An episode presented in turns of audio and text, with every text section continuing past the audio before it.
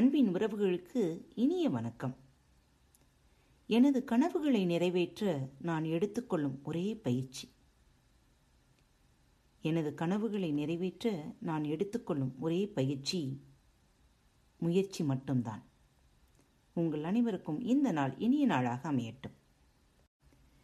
தாய் எட்டடி பாய்ந்தால் பிள்ளை பதினாறு அடி பாயும் என்ற பழமொழி தாய் என்பது வாழையையும் பிள்ளை என்பது தென்னையையும் குறித்து எழுந்ததாகும். வாழை மரத்துக்கு எட்டடி இடைவெளியும் தென்னை மரத்துக்கு பதினாறு அடி இடைவெளியும் வேண்டும். ஏனென்றால் அதன் வேர் நீளும் அளவை குறித்து இப்பழமொழி வெளிப்படுத்தப்பட்டிருக்கிறது. விருந்தும் மருந்தும் மூன்று நாள். இது கூட விருந்து படைக்க திங்கள் புதன் வெள்ளி என்ற மூன்று நாட்களையும் மருந்து உட்கொள்ள ஞாயிறு செவ்வாய் வியாழன் என்ற மூன்று நாட்களையும் நம் முன்னோர் பயன்படுத்தியதை குறித்து வருகிறது. சனிக்கிழமை சனி நீராடு என்று கூறி எண்ணெய் தேய்த்து குளிப்பதற்கு உகந்த நாளாக கொண்டுள்ளனர்.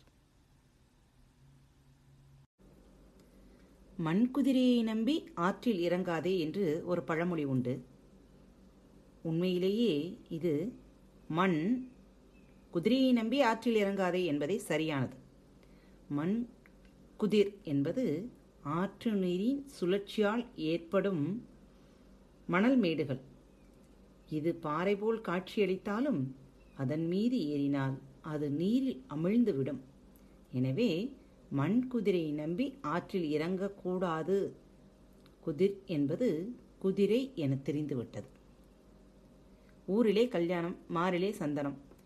முன்காலத்தில் திருமணங்களின் போது பெரிய பெரிய கிண்ணங்களில் குழம்பு போன்று சந்தனம் தயாரித்து நிறைத்து வைத்திருப்பார்கள். வருகிற முதியவர்களுள் பெரும்பாலோர் சட்டை அணிவதில்லை. குளிர்ச்சி பெறவும் வியர்வை நாற்றம் போகவும் சந்தன குழம்பை அள்ளி மார்பு முழுவதும் பூசிக்கொள்வார்கள். அந்த வழக்கம் நீங்கிவிட்டதால் பழமொழிக்கும் வேலையில்லாமல் போய்விட்டது. சுக்கிற்கு மிஞ்சின மருந்தும் இல்லை சுப்பிரமணியனுக்கு மிஞ்சின கடவுளும் இல்லை. இஞ்சியை காய வைத்து அதனை மருந்து பொருளாக பயன்படுத்துவர். பித்தம் வாயு வயிற்றுப்பொருமல் அஜீரணம் வாந்தி மயக்கம் தலைச்சுற்றல் போன்ற நோய்களை முற்றிலும் விரட்டும் தன்மை கொண்டது சுக்கு. இதனை உணவில் சேர்த்து கொண்டு வந்தால் நோய் வருவதில்லை. இந்நோய்களுக்கு முற்றுப்புள்ளி வைப்பதுடன் பிற நோய்கள் உடலில் ஏற்படாத வண்ணம் நோய் எதிர்ப்பு சக்தியையும் உடலுக்கு அளிப்பது சுக்கின் குணம். ஆற்று நீர் வாதம் போக்கும் அருவி நீர் பித்தம் போக்கும் சோற்று நீர் இவை இரண்டையும் போக்கும் என்று ஒரு பழமொழி உண்டு. ஆறு மலையிலிருந்து வருவதால் பல மூலிகைகள் அதில் கலந்திருக்கும். அதில் குளித்தால் வாதம் உள்ளிட்ட நோய்கள் நீங்கும். அதுபோன்று அருவி நீரில் பல கனிம சத்துக்கள் மிகுந்து காணப்படுவதால் இதனை கனிமச்சத்து நீர் என்றும் கூறிக்கொள்ளலாம்.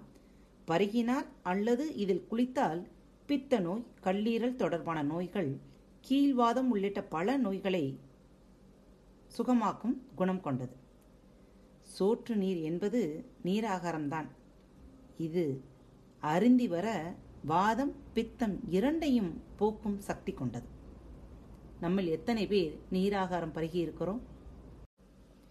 ஊரார் வீட்டு நெய்யே என் பொஞ்சாதி கையே. தன் பொருளை விட மற்றவர் பொருளை உபயோகிப்பதில் தாராள குணம் கொண்டவர்கள் இவர்கள். கணவனும் மனைவியும் ஊரில் ஒரு பொது விருந்துக்கு போயிருந்தார்கள். மனைவி விருந்தினர்களுக்கு உணவு வருமாற அழைக்கப்பட்டாள்.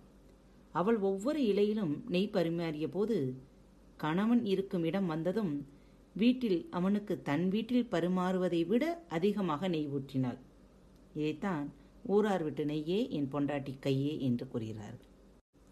நாயை கண்டால் கள்ள காணும் கல்லை கண்டால் நாயை காணும். பண்டை காலத்தில் அற்புத சிற்பங்கள் வடிக்கப்பட்டன.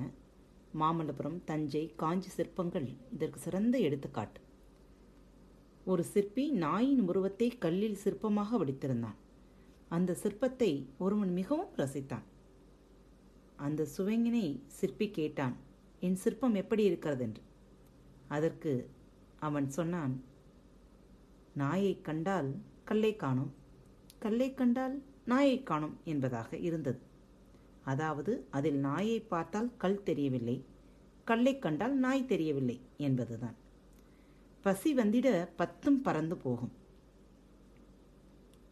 அறிவுடைமை இன்சொல் ஈகை தவம் காதல் தானம் தொழில் கல்வி குலப்பெருமை மானம் ஆகிய பத்து குணங்களும் பசி என்று வந்துவிட்டால் பறந்து போகும் என்பதுதான் உண்மை.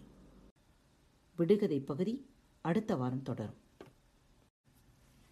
அன்பு நேயர்களே பாரத் வலையொலி பக்கத்தை தேர்ந்தெடுத்து கேட்டுக்கொண்டிருக்கும் ஒவ்வொருவருக்கும் எனது சிறந்தாழ்ந்த நன்றிகளும் வாழ்த்துக்களும். இப்பகுதியில் இடம்பெறும் நிகழ்ச்சிகள் உங்களுக்கு பிடித்திருந்தால் உங்கள் நண்பர் மற்றும் தோழியருடன் பகிர்ந்து கொள்ளுங்கள். மறவாமல் ரிவ்யூ பாக்ஸில் எழுதி அனுப்புங்கள். ரிவ்யூ பாக்ஸில் நீங்கள் எழுதும் ஒவ்வொரு எழுத்துக்களும் எங்களது பாரத் வலையொலி பக்கத்தின் படிகள் என்பதை மறந்துவிடாதீர்கள். முடிந்தவரை ரிவ்யூ எழுதுங்கள். நன்றி வணக்கம். இப்படிக்கு உங்கள் அன்பு தோழி.